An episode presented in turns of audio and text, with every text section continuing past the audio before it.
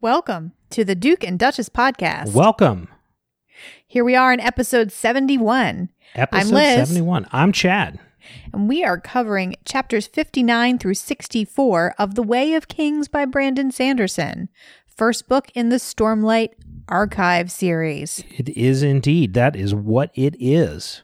What will we be covering next time? Next time, we will be covering chapters 65 through 69. Outstanding. Here's what I'm supposed to say. Nice. I was waiting for it. I'm not trying to give you what you expect, but I, but I did anyway. Our spoiler policy is very simply that Liz has read the books several times, but I have not read the books, so we will not spoil anything past chapter 64 of The Way of Kings. So, what did you think this week? It was a good section, not a great section. And I say it from this from this standpoint. There was one chapter that was like really really like really great and then the other chapters were just kind of like okay in my opinion. One chapter where things kind of happened, Yeah. and then there was a lot of talking, And then an awful sorting lot of talking. through things. Yeah. A lot of feelings getting ready on. for things to happen, talking about feelings, talking about feelings, a lot of feelings being talked about. There were I mean there was some cool vision stuff that I thought was kind of cool. some making out. Not, you're not going to make me read the kissing parts again, are you? Can we just skip the kissing stuff? Very PG making out. No, it was a good section overall. There Mm. was some exciting stuff, and then, uh, you know, just I, I'm kind of. I was at a similar place at the end of the Name of the Wind, where I'm like, okay, yeah.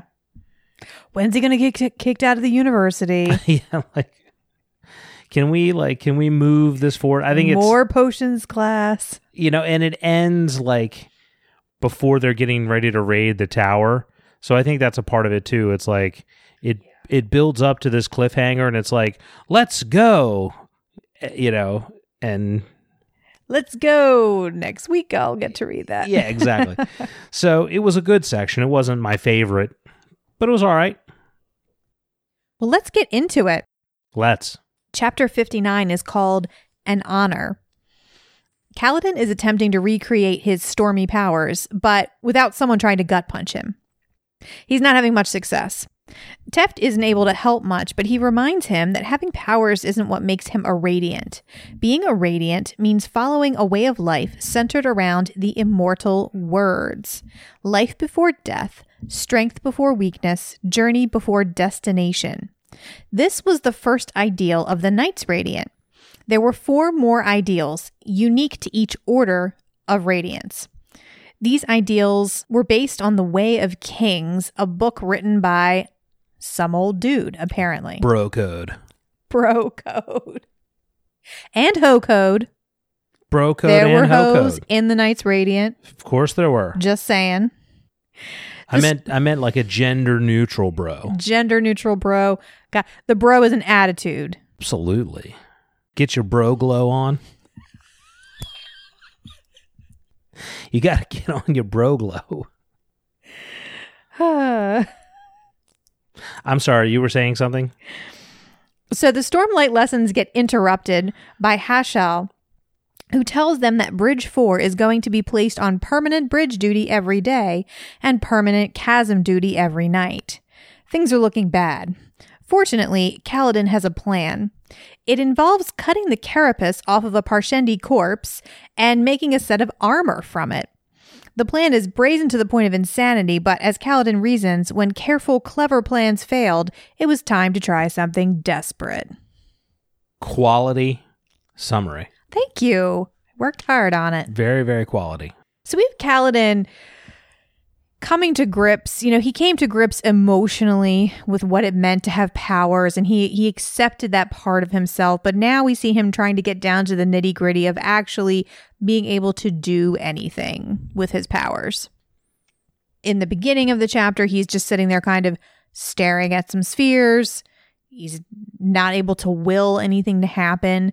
Later on, when he's down in the chasms, he is able to uh, channel that stormlight a little bit, but when he tries to just, you know, start bouncing off walls, that doesn't go so well for him. Maybe if I run up this wall, I'll just stick to it. I'm sorry. It just, I, it's so something that our nine year old would do. Oh, it's something I, I, think it's something she may have done. it's something I have done.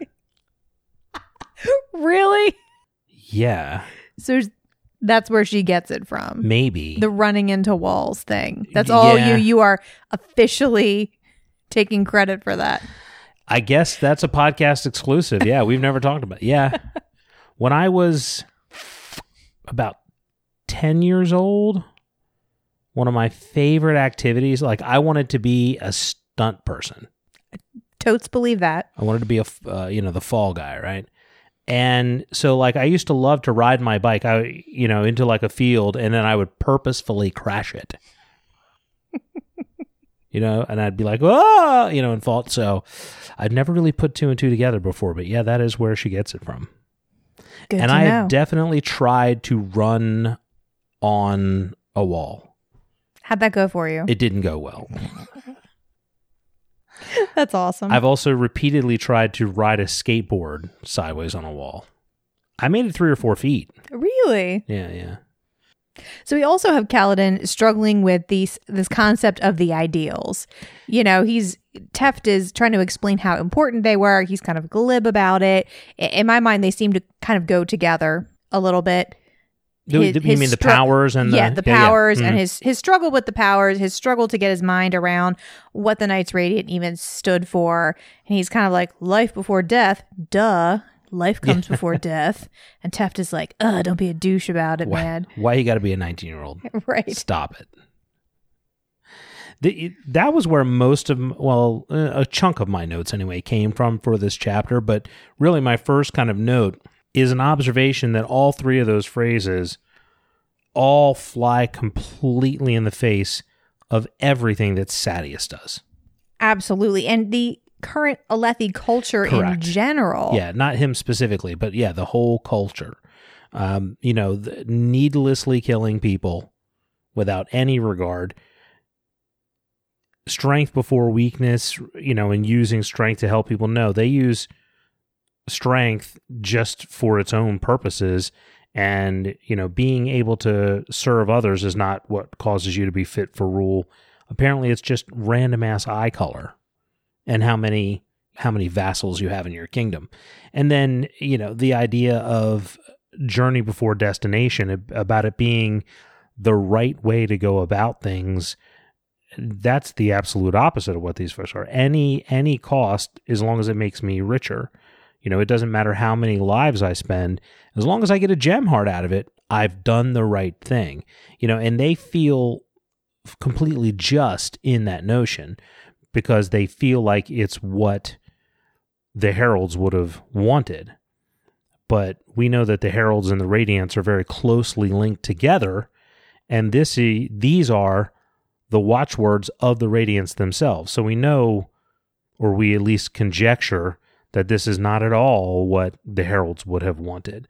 Then we have this sort of almighty you know the random almighty that gets thrown around that we don't really know anything about. We don't know if the heralds and the radiants are connected to the almighty. We don't really know anything about it. And again, it's so poignant to look at the Alethi or the precursors to the Alethi that we saw in Dalinar's vision.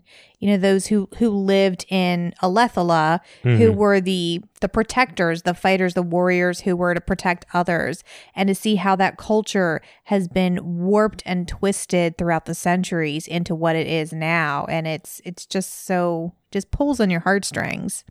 Yeah, it's interesting to question.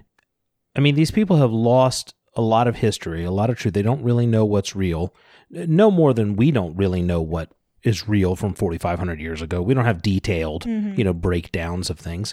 Um so they've lost all of that but also they've lost all these magical powers and abilities.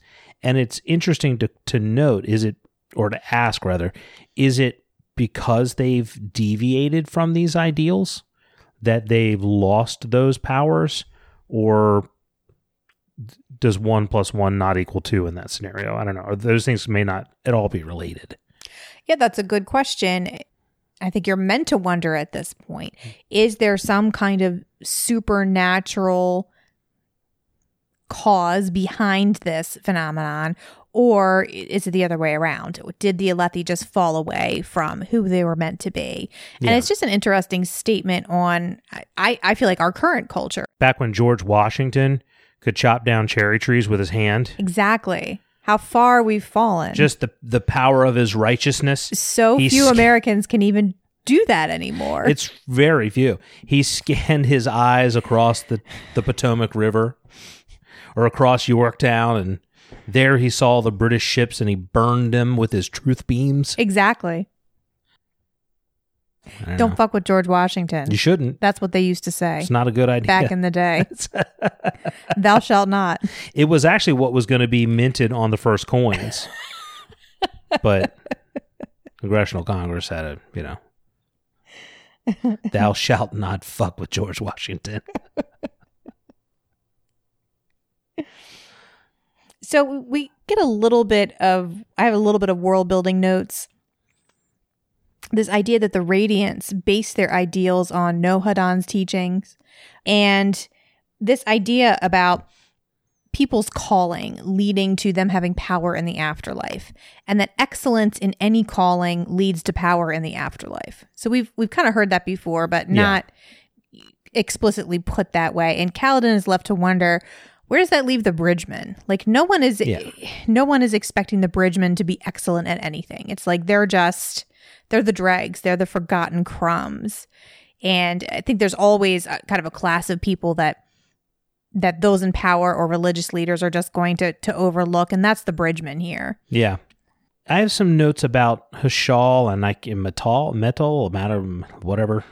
I call them Hashal and Metal. Okay.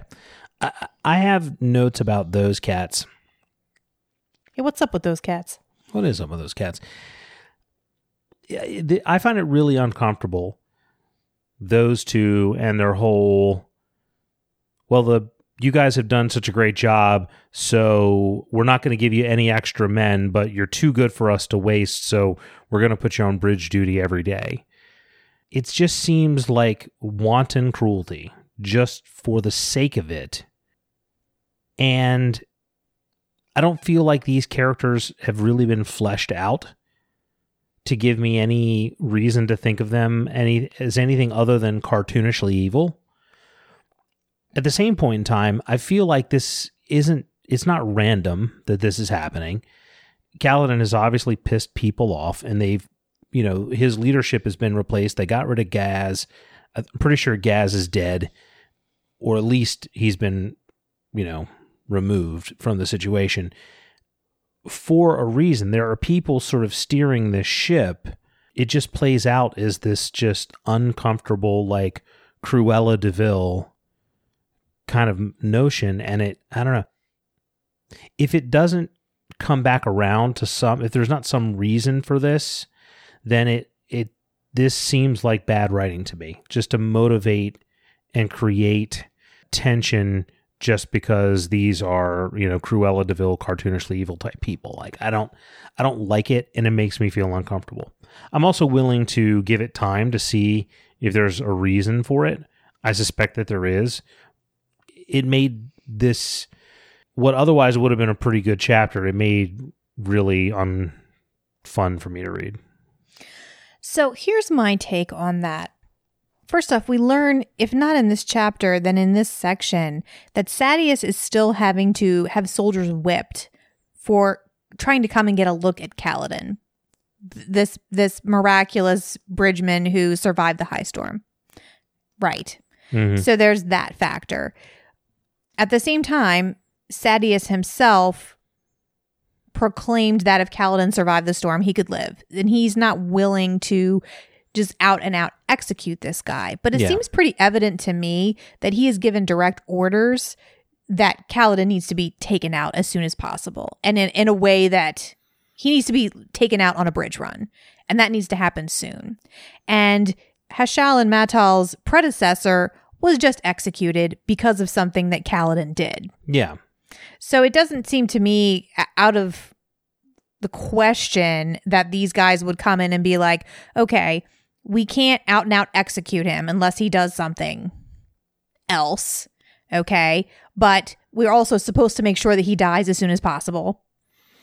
But we can't be seen actually doing anything. You know, we can't just like starve them or anything like that because there's all these people watching. See that's the part of it I think that's hard hard for me to believe. Maybe not hard for me to believe, but where maybe some of that discomfort lies because this society is so blatantly cruel, so blatantly racist, so blatantly classist,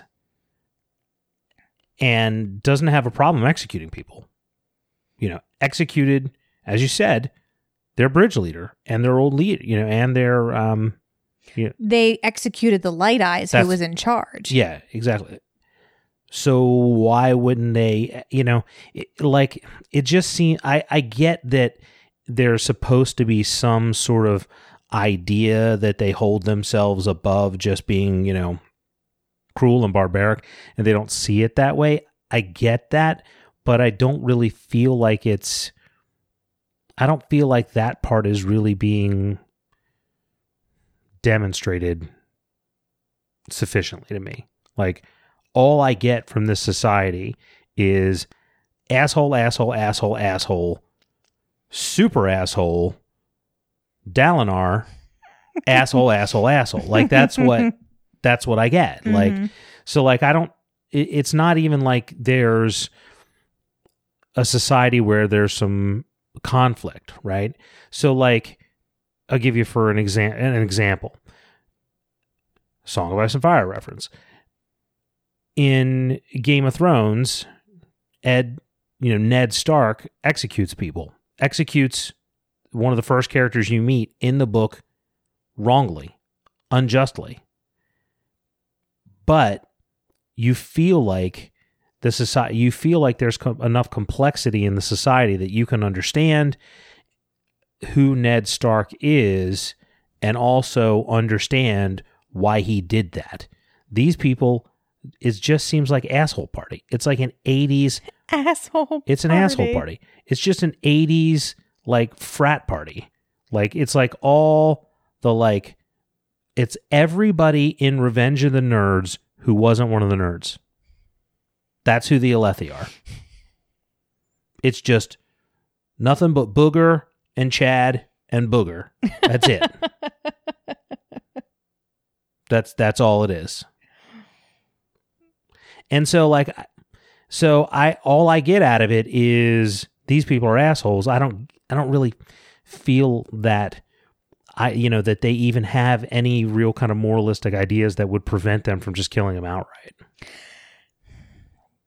I mean, I'm going to disagree with you there. I, I do agree that most of them are assholes, but they have to justify being assholes in their minds. I feel like there's a remnant of who they're supposed to be is lingers in their culture, even though they have to tell themselves, well, you know, um, the men who die fighting get a chance to go on and fight for the Tranquiline Halls. And I think that their ideas about the afterlife hugely inform the way that they treat each other and the, the way that they treat issues of life and death in their culture. So Mhm. this idea that if you die fighting or being excellent at being a soldier, you're going to get the best spot in the afterlife.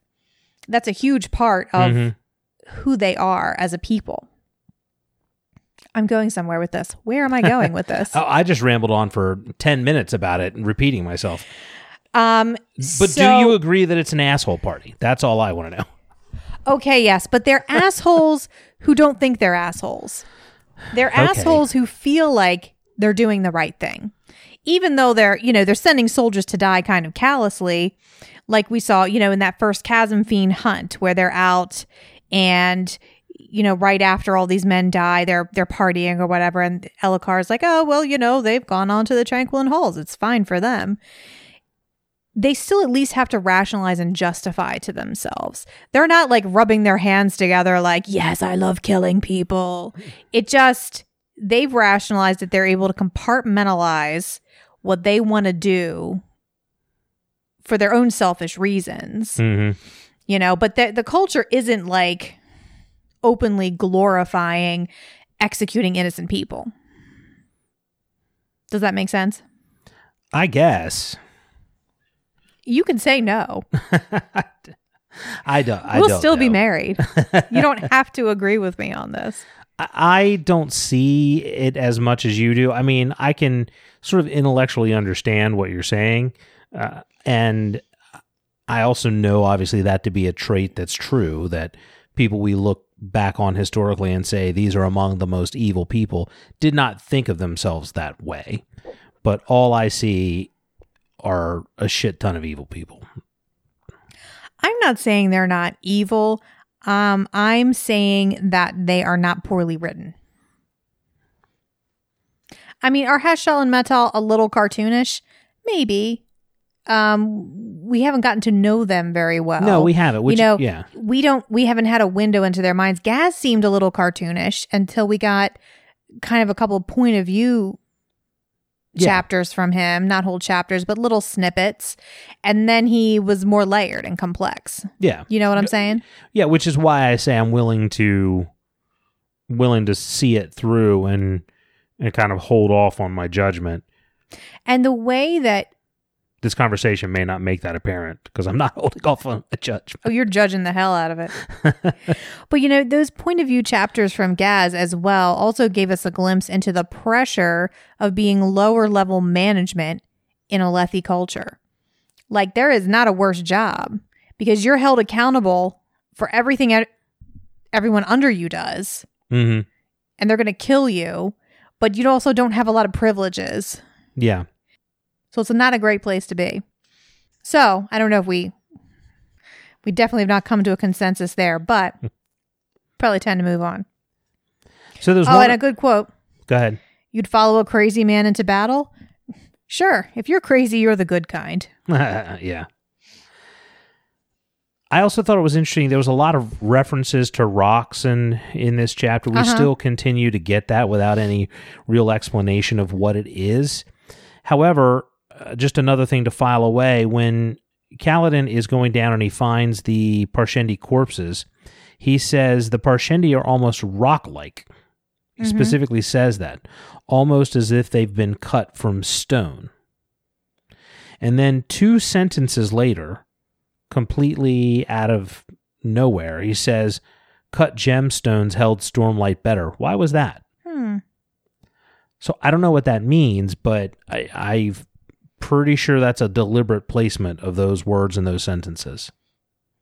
All right. And then we uh, also get once again a demonstration of the Parshendi here at the end of the chapter, who we don't know much about them in terms of what their physical culture might be like. Uh, the only thing we sort of see is that they uh, they have several things about their dress, for instance, that indicate a society that's relatively primitive, like cutting like uncut gemstones and weaving them into their beards, for instance. But they also have these knives that are crazy high quality and super elaborate. That is going to come to play in something that happens at the beginning of the next chapter. And again, I don't think those things are adjacent by accident.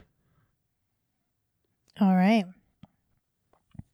We also have a lot of talk about does power corrupt people necessarily? And that's a big theme in the book, and it's something that's been brought up a bunch. But Teft and Kaladin talk about were the Radiants corrupt? And that's something that we've seen a lot in this section of chapters that we've read. This debate over were the Radiants really bad? Did they Mhm. start out good and turn bad? They're definitely at this point thought of as being evil tyrants, hmm but not a whole lot is known about them. So Kaladin is arguing to Teft that if they had power, they were assholes. They had to a bunch of chads. Yeah. You know, they had to have been. And Teft is like, Well, I would have thought that too until I met you. we really only have one character we've seen so far who has power who doesn't abuse it in in the in the main story and that's Dalinar Mm-hmm. but everybody else we've seen Bunch of chads. yeah absolutely You ready to move on? I'm ready to move on All right. oh and I made a mistake I made a very important mistake Uh-oh. I put Booger in the camp of all the 80s jocks Yeah. Booger was clearly one of the nerds He w- he was. I was just gonna let it go, but I just I just realized what I had done there, and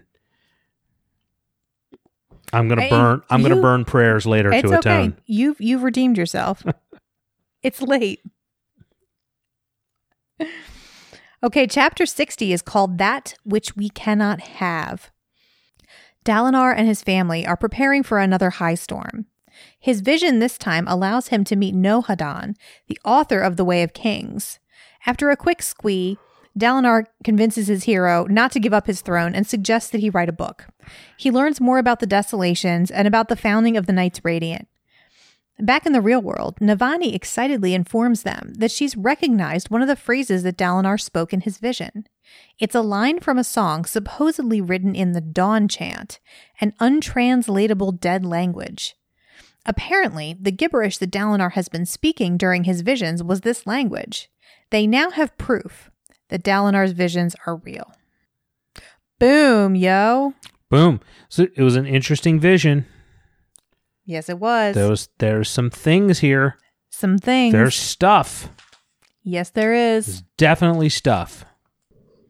All right, so before we get into the vision, I only had all my notes are related to the vision, with the exception of one. Okay.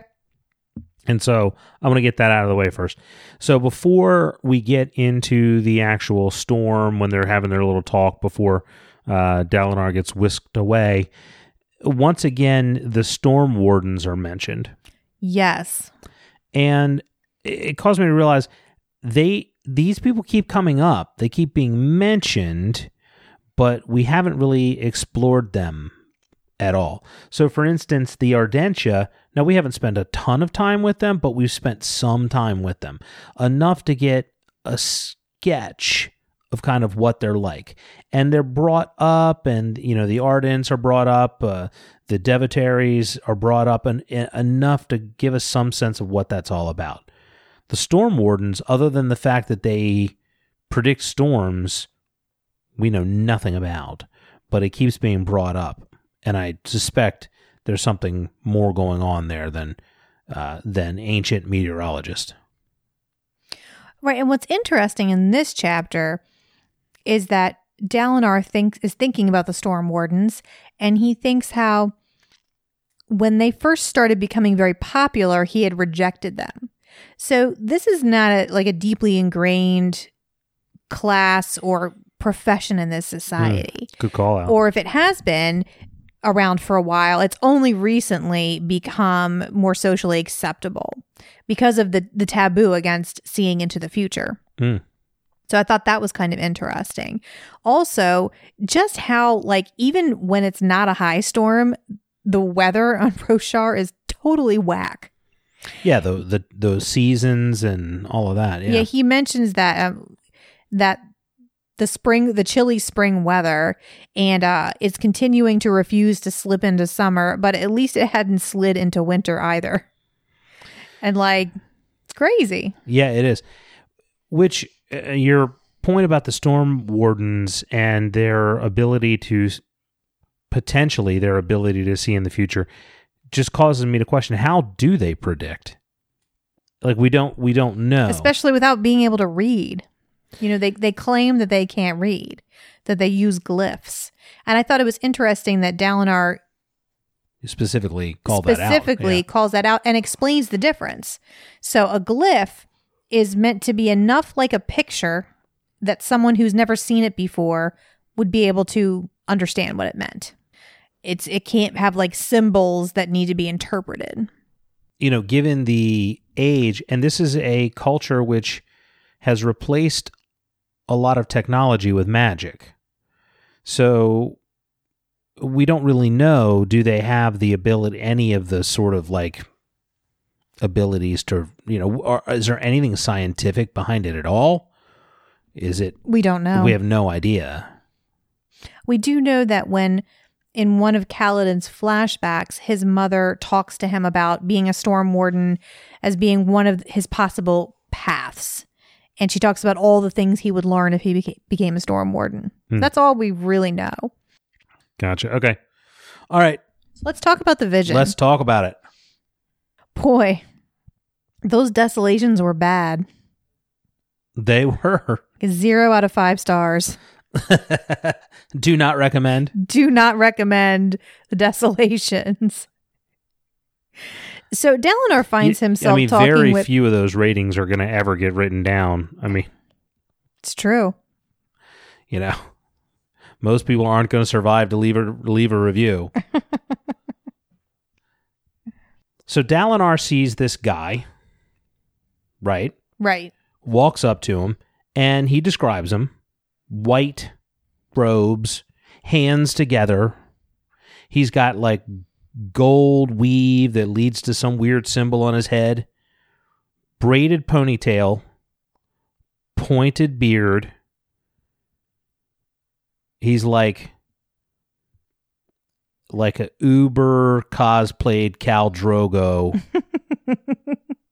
like slash wizard from you know the wizard from the old like merlin movies I could totally see it. you know, with the crazy wizards. Going. Anyway, so he describes him, but you know what he never brings up? He never brings up the man's eye color, Hmm. which Dalinar notes the eye color of like Everyone. everybody. Right. That dog over there has brown eyes. Yeah, right. I mean, he constantly is bringing up everyone's eye color. Does not mention this guy, but he thinks he's Nohadon or No Hayden or however you say it. I find that really strange. If he does have light eye color, then it's less of a concern. But if he was dark eyed, eh, then I feel like it would be highly out of character for him not to bring it up because I think he would be shocked by it. Well, absolutely. I, I would assume that he was light eyed because otherwise, you know, when Dalinar was in the vision where he was a soldier and there was a dark eyed captain, Mm-hmm. he was like shocked. So Yeah. I, I definitely think it would have been mentioned if he had dark eyes. I hope so. I hope so. But I just I noted that it was strange that this character who's like his hero he doesn't bring that up, but he's he tells you everybody else's eye color. All right. It's very suspicious. Okay. Highly suspicious, Duchess. All right. So also Nohadon or whoever it is mentions the Nahel bond gave him more wisdom than ordinary men. Alas, not all Spren are as discerning as Honor Spren. Gave him no more wisdom Oh, than ordinary men. oh, I misread That's that. an important word. yeah, very important. But again, uh, but then uh, we don't know what that is. And then the statement, "Not all Spren are as discerning as Honor Spren." So Dalinar comes into this vision in the person of Nohadon's advisor, Karm. Mhm. He's walking along, they're talking, they're talking about how bad this desolation sucked, and that this particular desolation, Nohadan is frustrated because they came into it from a place of weakness. And that is because of this guy, Alakavish, who was a surge binder, who we don't know how, but brought the people to war. So he was some kind of rebel surge binder, but not a Knight Radiant because those hadn't been founded yet. Yeah, And apparently, whatever Alakavish did um, started this war before the desolation. When the desolation hit, it was so bad that nine out of every 10 people in the kingdom were dead. So one tenth of the people survived. So that's pretty bad. That's horrendous. And he's he's talking about how some something has to be done. Like we, like we have to be better. The people who are in charge have to be better. And we know that the way of kings is about that. Yeah. He's talking about Alakavish when he says, Yet the Nahel Bond gave him no more wisdom than an ordinary man. Alas, not all Spren are as discerning as Honor Spren. So we know that Alakavish was a surge binder through something called the Nahel Bond. Oh, I wouldn't have assumed that. Okay. Well, he's talking about him being a surge binder. Hold on, let me find it. Alakavish was a surge binder. He should have known better. And yet, the Nahel Bond gave him no more wisdom than an ordinary man. Alas, not all Spren are as discerning as Honor Spren. Okay. Does that make sense? Yeah, I, I, I didn't assume that one had anything to do with the other, though I guess I, I probably should have. And then to loop the third thing, the spren in there, it's just a big heaping plate of what the hell. So we get to see Voidbringers. Possibly Voidbringers? Well, that's what uh, Dalinar suspects that they are. Yeah, uh, some well, some sort of giant Some creature. sort of giant stone creatures. Yeah, yeah. Who have arrow like faces. Very interesting. Yeah, there's only one other thing in this novel who's been described as having an arrow like face. And that's Hoid. Hmm It's interesting that Brandon Sanderson chose to use that exact phrase to describe Hoid. I don't believe it's because he ran out of vocabulary.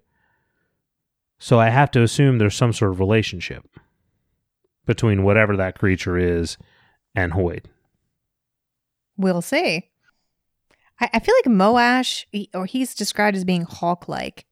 So I'm I'm not Hmm. sure. I, I feel like it's been used with a couple other. Mm, People really? Okay. as well. Right. And these creatures, I, I feel like they're like giant stone creatures, like big as houses.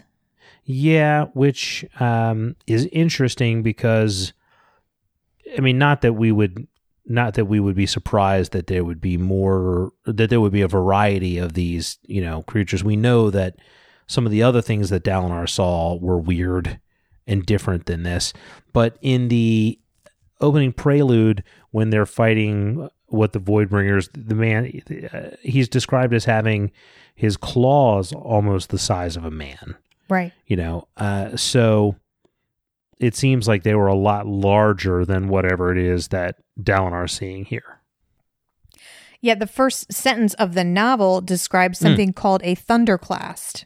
Mm, that's right Mhm. The Kalak rounded a rocky stone ridge and stumbled to a stop before the body of a dying thunderclast. The enormous stone beast lay on its side, rib like protrusions from its chest broken and cracked. The monstrosity was vaguely skeletal in shape with unnaturally long limbs that sprouted from granite shoulders. The eyes were deep red spots in the arrowhead face, as if created by a fire burning deep within the stone. So there's that. there's that right there yeah these are also described as being skeletal and having arrow-like faces Yes.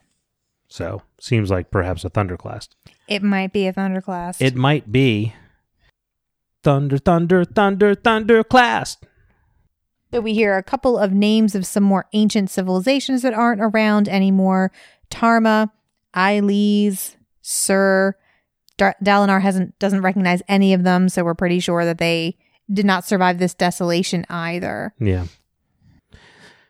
So Nohadon says, I can't save them. And he starts to talk about all the different kingdoms fighting with each with each other. He says, You put two men in a room, they'll find something to fight about. And I found it interesting that Dalinar doesn't take the opportunity to say, Unite them. Because I thought for sure that's what he was going to say. Right. I thought he was going to say, "Unite them. That's what you need to do. Unite them." But he doesn't. He doesn't say it. Missed opportunity. Missed opportunity. That's all I have for this chapter. Yeah, me too. Okay. So, chapter 61 is called Right for Wrong. We pick up where the last chapter left off with Dalinar and Navani discussing his vision. Rather than being relieved to not be crazy, Dalinar is disturbed by the questions this revelation raises. Namely, who are these visions from and why are they happening? They agree to disagree and then they make out a little. Finally. Jeez. Yeah. So the question is, was it Nohadon? W- what do you think? I don't know. I feel like Dalinar's reasons were fairly flimsy. I just know it. He had a regal bearing. Well, he also confirmed that one of his sayings were his sayings. That's true. That's true. Dalinar quoted something that he knew Nohadon had said, and Nohadon said, Yeah. using my own sayings against me, you know? So then Navani asks him if uh, if he if his visions could be related to his seeking the old magic.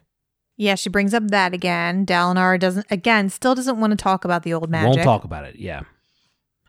But doesn't think that they are. Doesn't think this is related to that at all. So, yet another mystery going on. I sort of feel like Dalinar went and asked the Night Watcher to take away the pain of his wife dying. Okay. That seems fairly obvious. To me, it seems like that was the curse itself. What he asked for, what he thought would be the boon, was the curse. And I feel like these visions are the boon Interesting. because I feel like Dalinar gets an opportunity to sort of get like a little bit of a hey, heads up, guy. The desolations are right around the corner again. You need to do something to prepare for them. That's sort of what I feel like is going on here. So, we get some good character development from Dalinar and Navani, Mhm. especially as they kind of work through the last roadblocks um, to them becoming a couple. Mhm. Um, you know, Dalinar particularly, he's in a vulnerable place right now. He's struggling with what does this mean? You know, he, I think he almost come to terms with the fact that he was probably crazy. yeah, you yeah. know, and so the fact that it's proven that he's not means mm-hmm. something entirely different. Now he has to make a decision as to whether he's going to trust what he's learning in the visions or not. You know, and the idea that they could be some from some nefarious supernatural source is becoming a very real possibility in his mind. Yeah, it, it's which is interesting to me because it's not really something I had even I hadn't even really thought of it from that angle. I just sort of always assumed that they would be something sort of trying to guide him towards something positive. Never really even crossed my mind that it could be from as you said from a nefarious source. And we really see here Dalinar's fear of being manipulated. And I think that's what ultimately makes him fall into Navani's arms at last um, because she finally stops trying to manipulate him and gets open and honest about how she's been feeling. And the real reason that she came back was that, you know, she had gone away a couple of years ago to help run the kingdom in the absence of everyone else important in Alethi, Lethi society. You know, Mhm. basically the kingdom is being run by Elhokar's wife and Navani. But what she found when she got back to court was that she wasn't needed or really wanted, that she was the wife of a dead king and she was kind of just put off to the side. Yeah. And that's just not something that someone with her personality can tolerate. So she had to come back, and that she's always had feelings for Dalinar that she never had for her husband. And um, when she finally kind of gets open about what she's feeling, is when Dalinar allows her in. Yeah, it's interesting as well. I, I thought that she said, she said, I was never unfaithful to Gavilar, though I had ample reason. Yeah, she's trying to talk a little smack about Gavilar, and Dalinar's like, Not- I, I don't, I don't want to hear about that. my dead brother. Yeah. yeah, And she's also afraid about what's going on in the world at large. You know, she tells Dalinar that the king of Jah Keved was just killed by the assassin in white, Mhm. which we knew, but he hadn't known yet. And she brings up the the strange things that people are saying as they're dying sometimes. She's freaked out. Yeah, she seems to be the only one with any sort of sense in this series, at least inside of inside of the Shattered Plains. You know, nobody else seems to uh, to really be able to kind of put all this together and realize that what they're doing is not the most important thing that's going on right now. We also find that the high storms are getting more powerful, which is interesting. Yes. Mm-hmm. So they talk a little bit about a couple of different myths and stories as well, which is interesting from a world building standpoint. They tell the story of Parasaphi and Nadris. Parasaphi, in order to repopulate her fallen people, had climbed up some mountains and found stones that had been touched by the heralds themselves. 10, of course, because Mhm. 10 is the magic number in this system. Yeah. And she brought them to Nadris on his deathbed and harvested his seed. Gross. To bring life to 10 children. Hey, they call then- it life spread for a reason, Right? On a rock, though? right? On your deathbed? Let me, let me jerk you off with this rock. yeah. Sorry. It's, it's kind of harsh. It's for future generations. She's smacking him in the penis with a rock. He had ample reason to go be with somebody else. Unfortunately, he couldn't get away. Well, anyway, that's how the kingdom of Makabaki came about, apparently. Wow.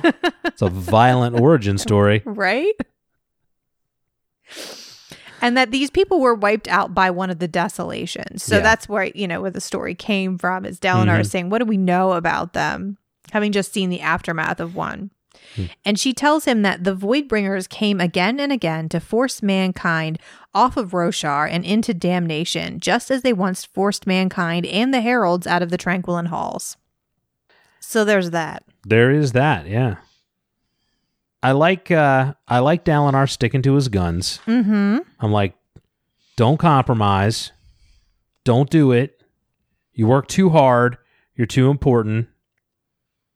Also, you're an asshole. Why is he an asshole? One of the things I loved about this is that she calls him out for being self indulgent. Mm-hmm. And he's like, I'm not. Oh, yeah. Oh, yeah. I guess I. I guess I am being self indulgent. I never looked at it that way before. Mhm. So I thought I thought that was sort of an interesting character moment for him, and I like that she has this ability to sort of bring that out in him. So I thought I thought that was pretty cool. I also think the kind of juxtaposition between his relationship with Navani and that of his ex-wife is interesting. Only goes to prove what I've always said. Penises have a brain, but they do not have a memory.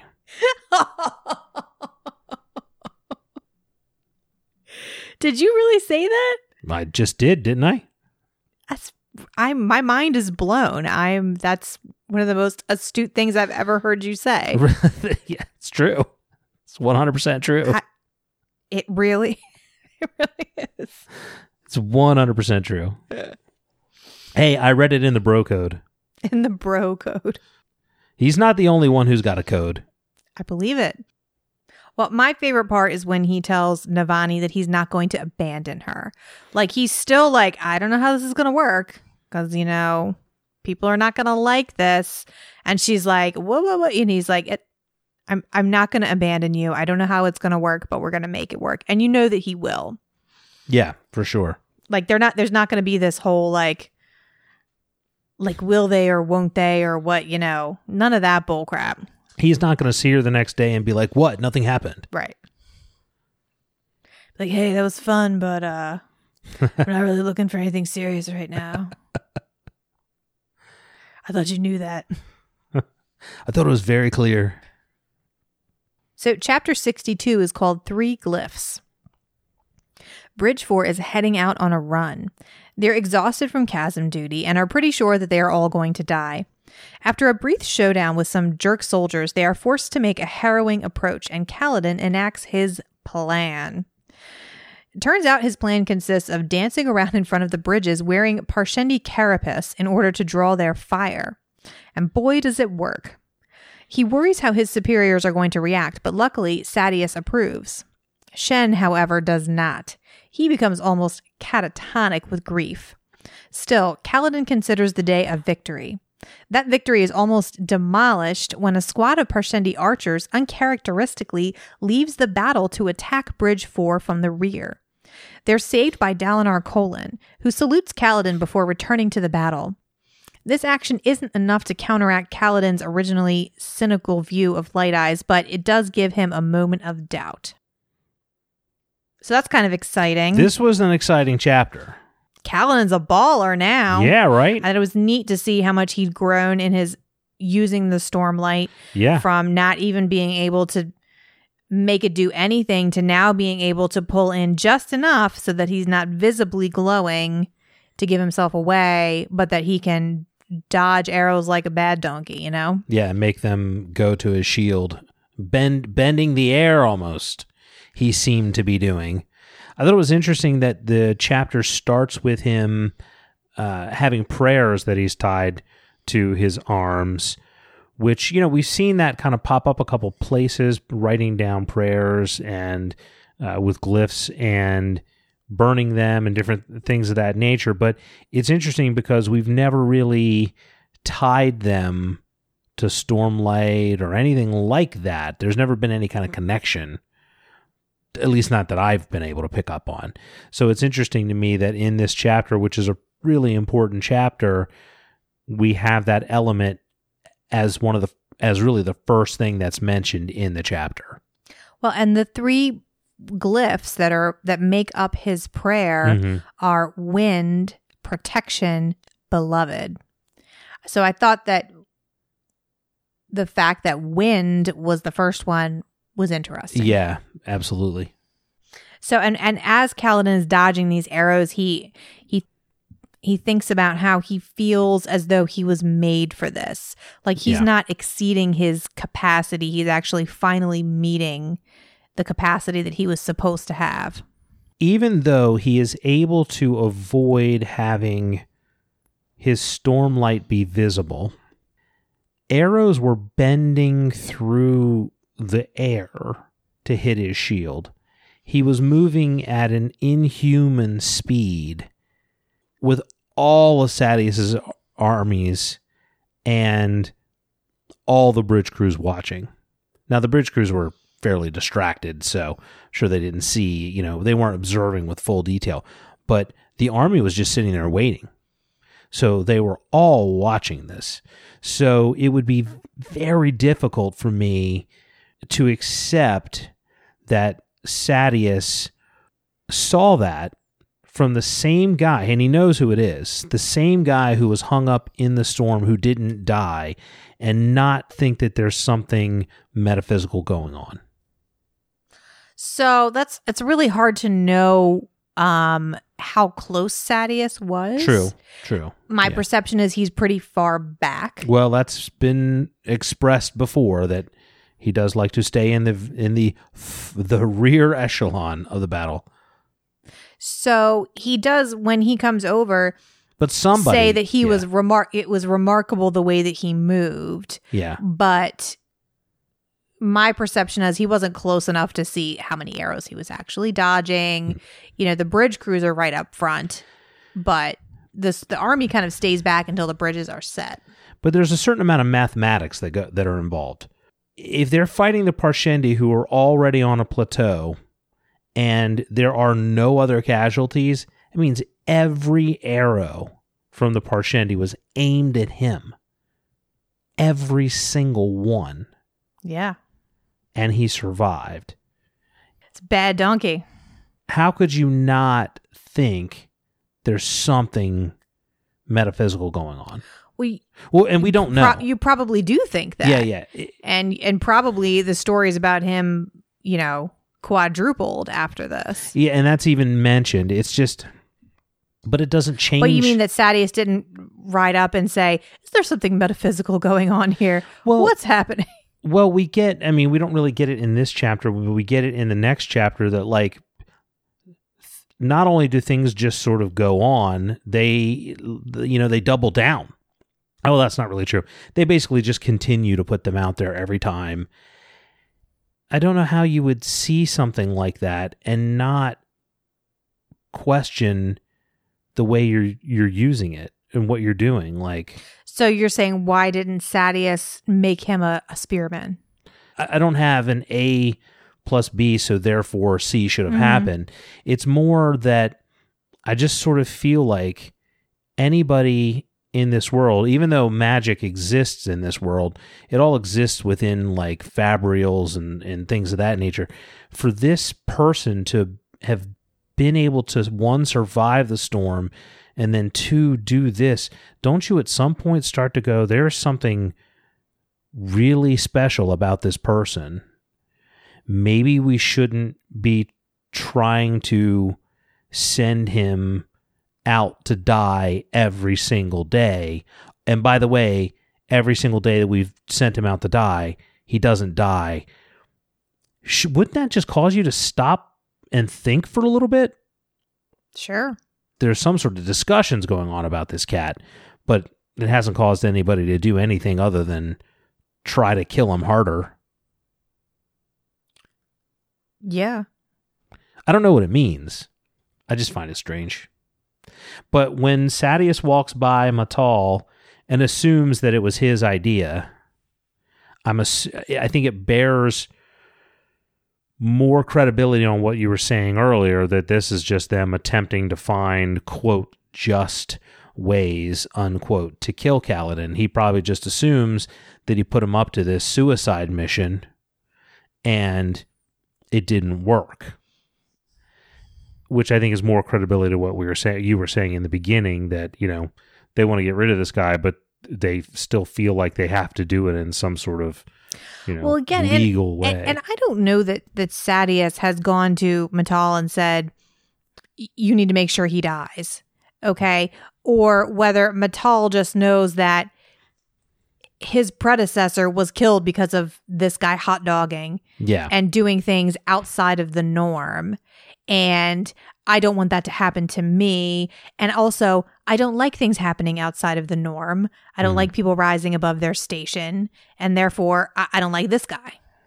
You know, but I can't, but again, I can't really just execute him without a good reason.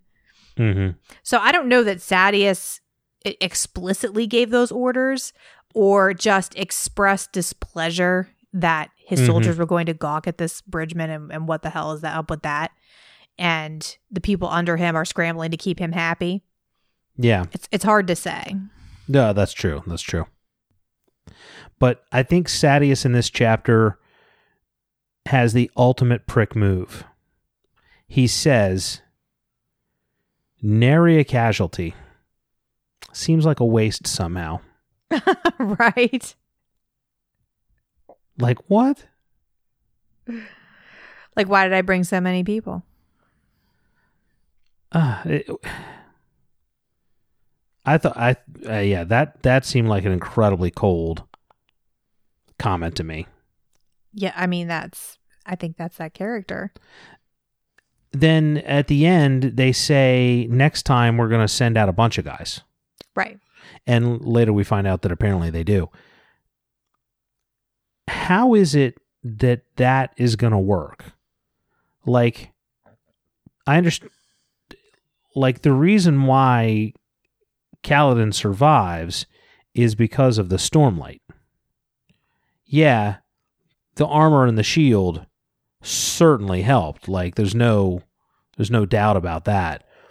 But if it wasn't for the stormlight, there's no way in hell he survives. So putting five guys out there, only one of whom has stormlight, just seems to me like a recipe for four dudes to get dead. But apparently that's not what happens. Well, we can certainly talk about what actually happens when we get to that chapter. But what I think is interesting from a character standpoint is that we have Moash and these other guys who ha- have become loyal enough to Kaladin to want to do that. And we Yeah. see Bridge 4 like coming together as a crew and offering to help. You know, Rock before Kaladin even goes out there is like, "You're going to do something dangerous, aren't you?" And Kaladin's like, "Yeah." And he goes, "Well, what can I what can I do to help?" Yeah. You know, so it's just again, it's a comment on this how this style of leadership has transformed this group of men, Yeah, absolutely. which is pretty cool. It is. And apparently, the armor is pretty good And stinky. and stinky. So there's that. There's that. I want to go back real quick. I said back in chapter 60 that I wanted to bring something up, and then I forgot to do it. So this is a little out of order, and I apologize. But in chapter 59, I mentioned the Parshendi with their knives that seem sort of out of place. Okay. And in chapter 60, that be- his vision begins with Dalinar saying that the shard blades seemed directly out of place Mm. that as if it were given to the radiance directly by the heralds themselves that's right prior to him going into the vision Yeah. it's, the, it's the, what he's talking about when he goes into into the vision it seems very similar to me to what we see with the parshendi and they're having these elaborate weapons from out of nowhere now we know so little about the parshendi that they could have a very robust physical culture and we just Right. don't know about it so it's so it's it's hard to say but i thought the juxtaposition at the end of 59 and then the beginning of chapter 60 of those two things Mhm. was uh, probably deliberate Yeah. Good call. i'm sorry so i've i forgot to bring that up and i didn't want to move on without it so 63 Chapter 63 is called Fear. So Kaladin and the crew get to work making armor for every member of Bridge 4. Kaladin has reluctantly agreed to let some other members of the crew run with him while he distracts the Parshendi. Watching the men train, Kaladin worries about the escape plan. Rock suggests trying to make it look like they've been killed on a bridge run. Teft asks Kaladin to show the men some of his sweet spear skills, but Kaladin is still afraid of the man he became when he would pick up a spear. He promises that he will pick one up again when the time comes. i ain't got nothing to say about this chapter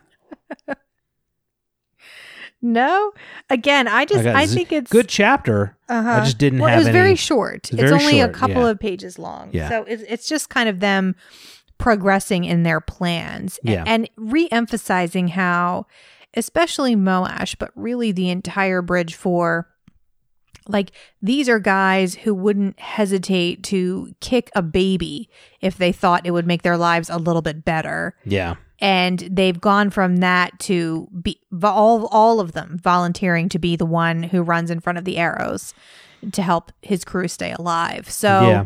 it's just kind of the culmination of that development and it's pretty neat. Well, the other, the only real note I have is that Kaladin, who wanted so much to just give me a spear, just put a spear in my hand, mm-hmm. now has enough self awareness to know that that's going to put him in a bad place, and he's not going to be thinking clearly mm-hmm. in that state of mind. So I, that was the only sort of note I had in this chapter.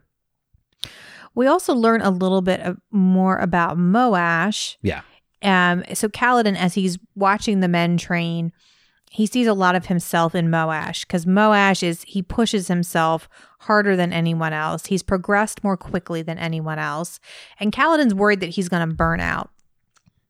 And he remembers the people that were there for him when he was in that same place after Tien was killed, and who kept him from burning out. So he goes over and he has a talk with them, and he- finds out that um, Moash is working for vengeance as well. But he says to Kaladin, "You wanted to be able to save someone. I just want to be able to kill someone." Mm. So Mhm. there's a particular. We're assuming light eyes because Mo, we know that Moash doesn't like them. yeah, Uh, a particular light eyes that he is gunning for that he wants to be able to kill, and he tells Kaladin, "I had set aside those plans as being hopeless, but you gave them back to me, so I'm going to defend you with my life." So Kaladin has found what was his his biggest detractor has become his his most loyal supporter. So that's significant. So chapter 64 is called A Man of Extremes. This is chapter head hopping extreme. Yes, yes, is one of the first times that we've had that happen. Yeah, It will happen more as as the series progresses. gotcha. In this chapter, Dalinar and Navani are taking a stroll, rehashing their pre Gavilar friendship and the thorny nature of their current relationship. Their talk is interrupted by battle horns. A chasm fiend has been spotted at the tower itself. In the lumberyard, Bridge 4 marches to battle. All 35 of them wear Parshendi bone armor. There have been six bridge runs in the last 10 days with no casualties. Bridge 4 leaves for the battle surrounded by cheers.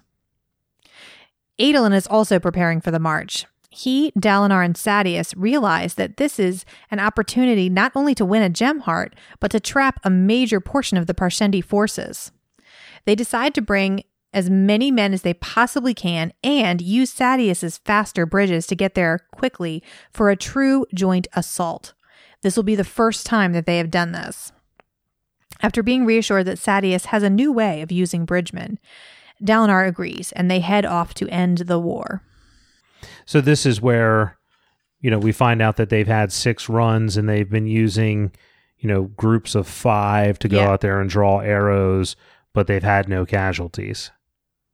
I don't want to spend a lot of time harping on it because we don't get to see it, so we don't really know why it seems to work, but it seems strange to me that they've had no casualties if he's the only one with Stormlight. Now, I say that, however, now that I'm thinking about it, I'm beginning to think it does make sense because Kaladin's also at the front of the bridge, but he's usually got Rock or Moash or Scar or Teft next to him, and they haven't been getting killed on the bridge runs either when the arrows have been flying at them And they don't have they haven't had armor. and they haven't had armor.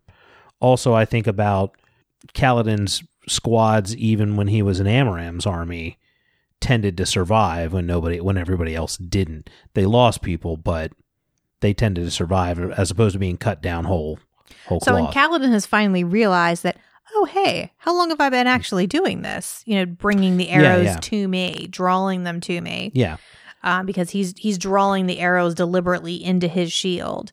He also mentions that the Parshendi seem to focus on him, like they can almost sense that he's the one behind it. yeah, that is true. So, so I guess that makes more sense to me the more I the more I think about it. I, I'm curious though because so I guess they're gonna they're not gonna come from two different directions. They're just gonna come straight forward. The two armies. Bridge four can only be with one group. You know, he can't back go back and forth. So I guess they're just marching all together, Yes, so they're going to they and we'll see next week. they're just but going yeah. to try and overwhelm them Yeah, because they realize that the Parshendi are going to have to bring a lot of people as well, and that if they bring you know fifteen thousand guys, they'll have a chance to wipe out a good number of their forces. interesting. And we really haven't had a chance to see whether or not this has happened or hasn't happened. But interesting that other uh, high princes haven't started to want to join forces with these two yeah. because they've kind of broke that, you know, that uh, taboo, I guess, for lack of a better word. Uh, so you would think that now other high princes seeing what they're doing would start to say, "Oh, maybe it maybe it's okay for us to work together." But so far, it doesn't seem like that's happened. I guess. So Sadeas says to Dalinar, "I found a new way of using bridge crews and results in very low casualties, almost no casualties." And uh, then he says to Dalinar, Perhaps you're getting through to me. But it was only two chapters ago when all these bridge crews had no casualties that he said, Seems like a waste somehow. Well, yeah, and we see how manipulative Sadeas is. You know, he's going to use this as a way of being like, "Oh yeah, you're getting through to me." Because he really wants this assault. He really wants he wants this gem heart. Yeah. And a, a gem heart has never been won at, at this in this particular plateau. Yeah. So we see him like like he really well, he's excited about this one. hmm He knows their best chance is to for them to all just charge in together. It's interesting that we get to see Sadeas be that manipulative. Well, because we know that he, he implies to Dalinar that he's this was his idea. Yeah. And we know that that's not true. Yeah. But he's going to make if he can make himself look good, he's going to. And so we learn a little bit about Dalinar's wife. Shh. I just think that's so interesting. I thought it was very interesting. yeah. That he can't even hear her name.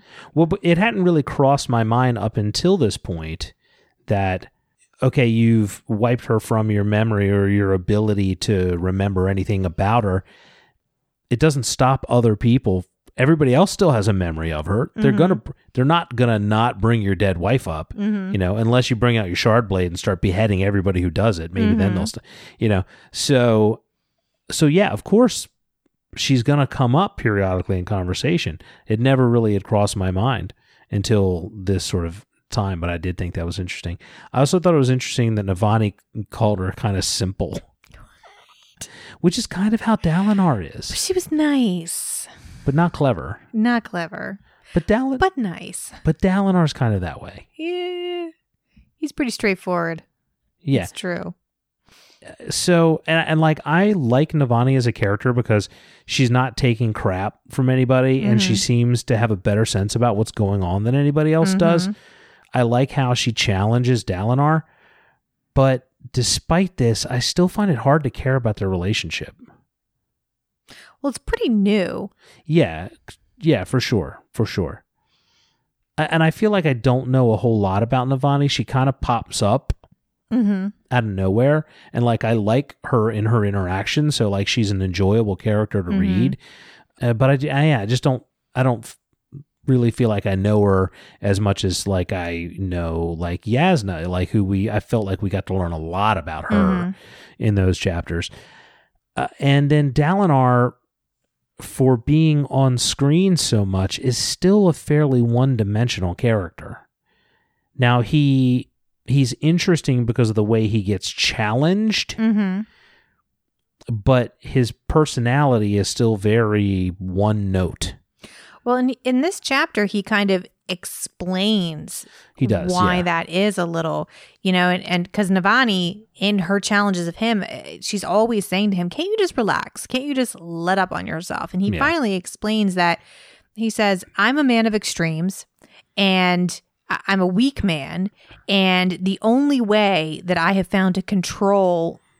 These extremes has been to dedicate my life to something. And first it was Gavilar and swearing, you know, supporting his kingdom Mhm. you know and then it was following the codes so like he's he's even more than Kaladin he's afraid of the person that he is um he's got some kind of abilities we know he's you know he's the blackthorn so he's a fierce warrior but he's afraid of the freedom to just use that wherever whenever Yeah, we don't know why because nobody wants to get pricked by the black thorn, exactly drawing small drops of blood everywhere. So man, does he feel guilty, but he likes moody chicks. Well, yeah. He hasn't outgrown that yet, unfortunately. Well, you know, I mean, it happens. So he talks a little bit about his relationship with Gavilar too. That Gavilar was just like this force of will. He had this sense of entitlement, and Dalinar's role was always to kind of give way. So much so that when he started courting Navani and introduced her to Gavilar, and Gavilar assumed that he was, you know, he was just being a wingman for him, Yeah. and he wanted Navani. Gavilar, I mean, Dalinar just stepped back right away hmm even though he was really into her.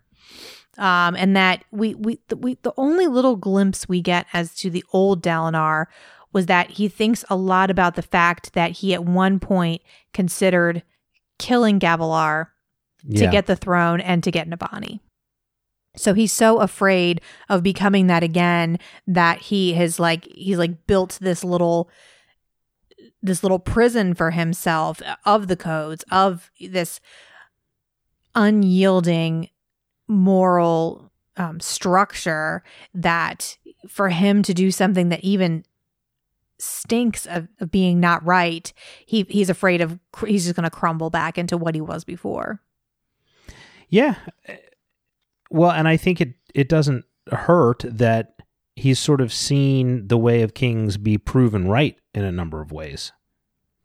That's all I have for this Mm, section. that's all i have as well All right. So we got some questions, but I want to remind us uh, next time we'll read chapter 65 through 69. And are you ready for some questions from listeners?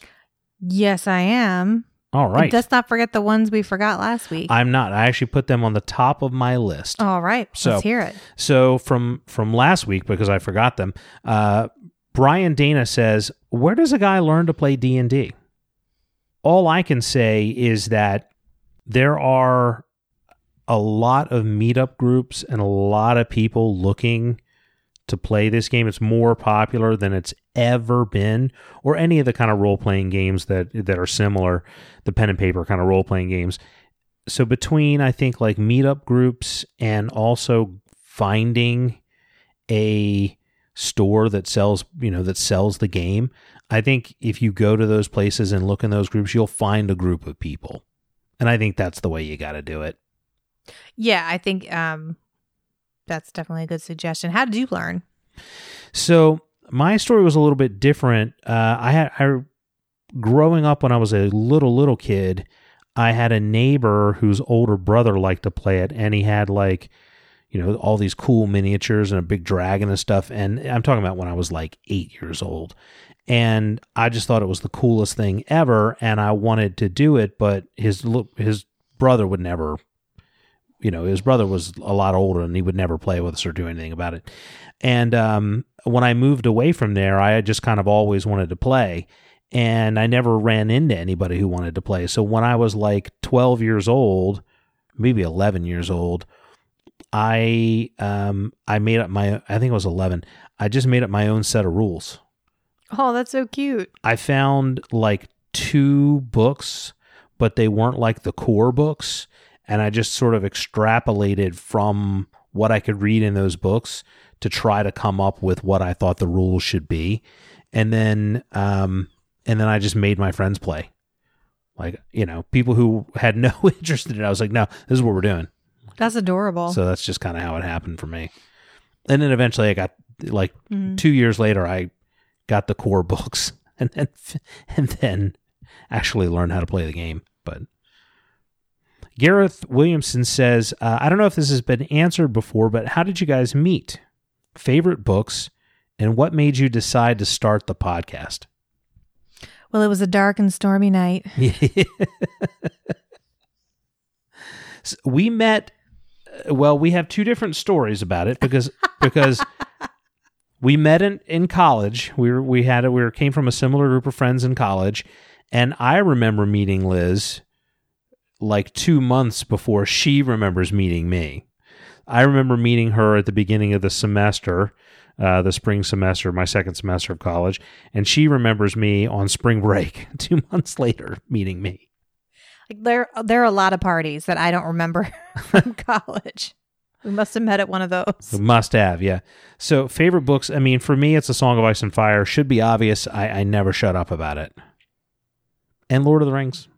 Yeah, I mean that's up there for me. King Killer Chronicles. Yeah. I mean the books. Uh, I guess the books we've covered have been my favorite books. Sorry, not sorry.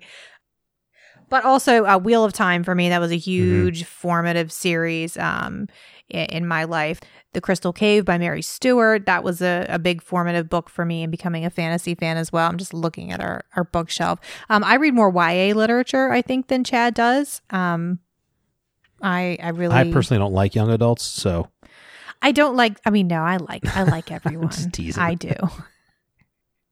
But I, I like YA literature a, a, lot as well. Tad Williams is a favorite. Sci-fi. James James S. A. Corey's Leviathan Wake series. I really love that one. I don't know.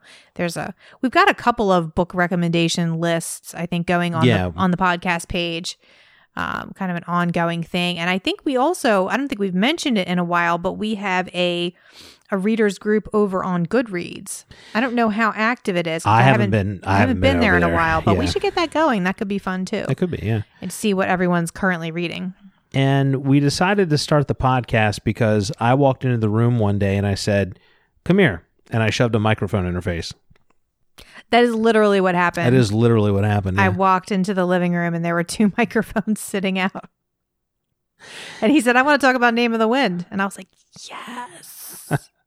I wanted to start a podcast for a while. I've liked the format, and A Song of Ice and Fire has a ton of podcasts, so many podcasts.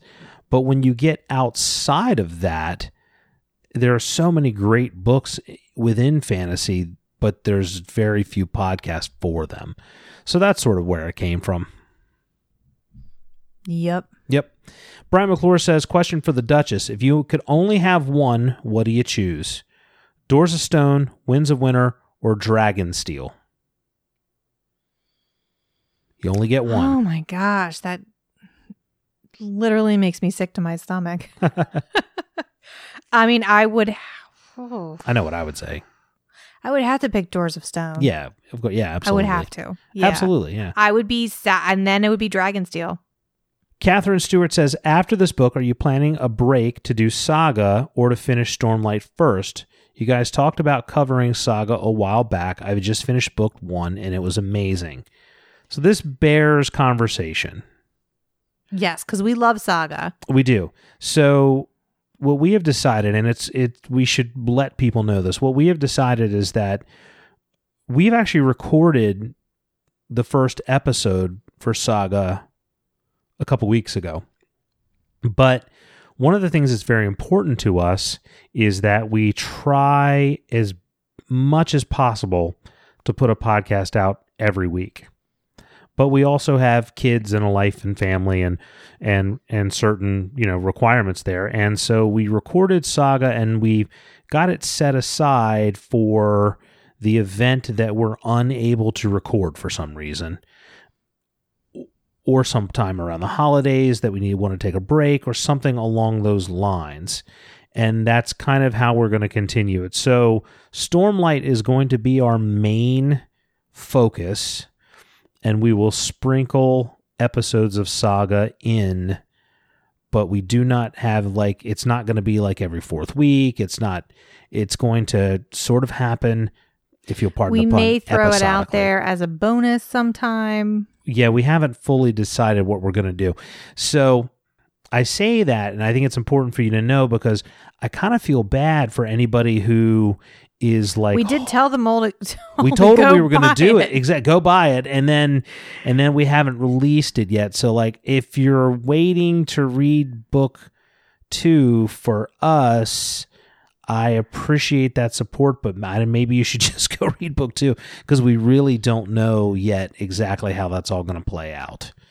So Yeah, we we like in the beginning of the podcast we banked a lot of episodes, we recorded ahead, but as we began interacting more, we liked the the more immediate interactions with listeners. Yeah. So we we don't like to record too far ahead, but there are weeks that you know, we all get the puke flu. Everyone remembers that week, right? yeah, yeah, those things happen. They happen. They do happen, yeah. And we have things that, you know, bring us out of town. We've been on a really good run of being able to record every week despite having other things going on in our lives because we enjoy it, so we we make time for it. But but we need to move on. Uh, Brian McClure says, uh, if you created your own Order of Knights Radiant, what would your ideals be after the first one? Mine would have something to do with order and cleanliness. I'll have to stew on that. I may I may have to come up with an infographic. Mine would be uh, don't stick your dick in convenient. because it has a brain but not a memory. Exactly. Don't don't do it. That's that's my lesson number 1. Felicity says, "What's your impression of the new doctor?" I love the new doctor. The new doctor's awesome. I love her. I love her. I think she's she's so reminds me of 10, but a lot of people say she reminds them of 11. She reminds me of 10. Just even the way, you know, there's one scene where they're they're chasing after one of the bad guys and she says, "Oi." And it just sounded like like David Tennant's "Oi." Yeah. You know? Um and just her kind of exuberant joyful demeanor. I feel like 10, you know, 11 became a lot more serious. He was almost kind of melancholy. And then 12 was like straight up grumpy old man, you know? And so this is just a nice reaction to that. I could Yeah. go, I could go on for a long time. So you will probably need to stop me from talking, but I've loved it so far. I've really enjoyed it as well. I've enjoyed it as well. Wallace Baker says, Do you think that Kaladin was actually killed by the shard bearer and is actually really dead inside of some sort of Jacob's ladder style purgatory? And the bridge crews and Sadeas are just angels purifying to him to meet his creator. Damn. Yeah. That is some deep tinfoil. and then Eric Bravo. Yeah, and then Eric Allgeier says, "And would that make Syl just a spren who sees dead people?" That's funny. So I like where I haven't been on the Facebook page. I, I haven't been able to get on it. I like where that's so going. That's hilarious. Yeah. Uh, Ian James Crone says, "I've hit a plateau in my weightlifting. Will adding Chasm Fiend blood to my pre-workout meal help me break 250 pounds on my bench press?" I said, "Yes, but it's illegal in nine kingdoms, and it makes your pee smell like creme." Susan says, "Start bench pressing chasm fiends. If nothing else, it would cause quite a stir." Theo says, "Man, Dalinar's vision has this totally messed your view of the timeline up, or what? Nohadon inventing the Radiance, and they're 4,500 years ago during the Prelude when everyone is in the Bronze Age or something. What the hell is going on?" Susan also says, "I'm totally lost on the timeline." With Nohadon referring to the desolations. I understand that the heralds would come as needed, but how many desolations were there? I- I'm also the timeline for me is very Mm-hmm. messed up. I think that's part of what is happening for me at this stage in the book Mm-hmm. is I'm kind of getting into an information overload Mm-hmm. and trying to hold on to all these disparate threads which as of yet much of it doesn't connect to anything Mm-hmm. which is sort of why how I reacted to that one thing, uh, the Nahel bond. I was Mhm. like, what the hell is this? Another damn thing. Like, so it's it's tough to put all this together. Well, there's a lot, and there's stuff that once it's outwardly explained, you'll be like, "Oh yeah, this was mentioned there," and then that is the same thing as that. You know what I'm saying? I'm sh- I'm sure that that'll happen. Yeah, and, and I like books that have that layer of complexity because it makes it, for me, it makes it more enjoyable if you really read deeply, and also for rereading. So I- so I I understand it. It's something. It's sort of a necessary evil sometimes of the types of books that I enjoy Mhm. that they get sometimes complicated and difficult to understand. Uh, Katrina says, "Who's more insufferably emo when the going gets bad, Locke, Kaladin, or Jon Snow?" Oh, jeez, that's a merry Bike Ride Cliff for you right there. Right? well, and I, you could you could add uh, you could add Perrin and Oh, you know to that too, Perrin Aybara. Oh my I, gosh, I don't know. I might have to say Kaladin. Kaladin is He's pretty, pretty insufferable. insufferably emo. Yeah. Locke is insufferably not in, not as much emo. He just kind of becomes an asshole. Yeah. But he's like self aware that he's being an asshole. You know. Yeah. And he, he apologizes for it later, I guess. Yeah. I don't know. Yeah. Zach Daniel says, "Is the Lightbringer series an option for future consideration?" I would say definitely yes. It gets it's been on the short up. list before. It's been on the short list every time. It is definitely a favorite of mine. Brian McClure says, "What Rosharan animal would you want as a pet?" Uh, none of the above. I like the little frog thing that uh that Tien and Kaladin oh, were the playing. lurg. The lurg. That's it. the, it's the only one. For me. I mean, I guess I'd have to pick an axe hound, but it still sounds terrifying. Like no, no, I don't want an axe hound. That sounds awful. Grasshopper. That sounds terrible. No. I'd want a chicken from Shinovar. There you go. You know what? I've heard chickens make good pets. No, you know what? Fuck that. I want a Ryshadium. Ooh. I want a Ryshadium. Ryshadium? Wow. I think Rashadium. Rashadium. I want a Ryshadium. Good call. Good call. And then Eric Allgaier says, I have a prediction. Episode 71 will have the last ever listener question segment. no way. This is the best part of the podcast. All right. So I got two more things before we're done. Okay. We got a Dear Duchess. Oh, nice. Uh, so this one says, first line is read this email in a stereotypical New York American accent. Well, that's very specific. I will I'll do my best. Dear Duchess, help me understand my girl. Sometimes she just goes off for no reason. Like for example, one day she comes home, starts right into yelling at me. I didn't understand. I hadn't done anything. She came into the house, she throws a coat, she throws a bag. She goes in the kitchen, she starts slamming pots. I'm just sitting there confused. She makes dinner. She's cursing under her breath. I still don't get it. I didn't do anything. She serves dinner, cleans up, does the taxes, mowing the lawn, chops down a tree, planes the woods, builds a house. I didn't do anything, nothing, all day. In fact, the whole week, if I'm honest with myself. It had been, it had really maybe been the better part of a year.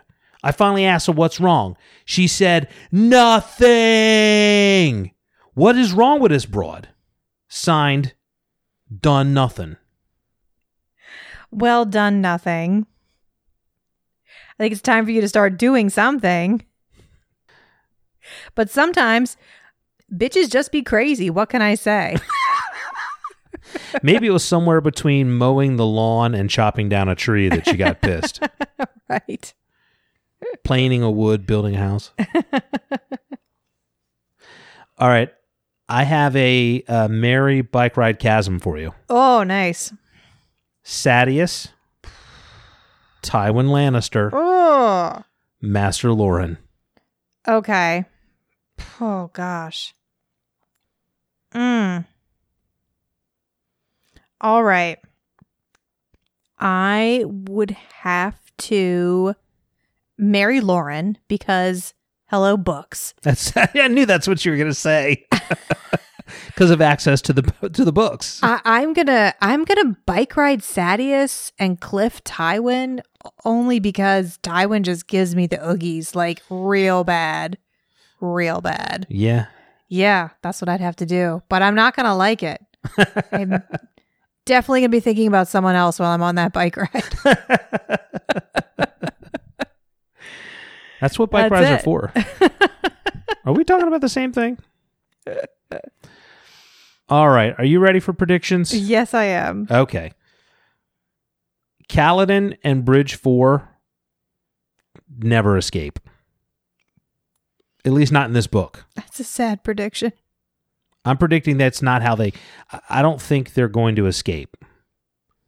I think something's going to happen where they get out of that sort of depth of the situation they're in, but I don't think it's going to be by escaping. I don't know what it is. That's what I think. Before the end of this book, we're going to have another Chasm Fiend encounter. The Parshendi will raid the Alethi camps. Mm. This was my super tinfoily one that I told you about the other night. I don't think it's true, but I'm going to say it anyway. Oh, say it anyway. Dalinar is Nohadon reborn. All right. I think Navani is going to betray Dalinar. Hmm. And I think Moash will eventually oppose Kaladin. All right. Those are my predictions. Good predictions. You can find us on the Duke and Duchess podcast.com. You can also find us on Twitter at the DND podcast, on Facebook at the Duke and Duchess, and on our Facebook group page at facebook.com backslash groups backslash the DND group. If you want to see what I look like dressed up as the bearded lady, go to our Instagram page at the Duke and Duchess podcast.com and we will see you next week when we will be reading chapters 65 through 69 of The Way of Kings. Good night, everybody. Good night.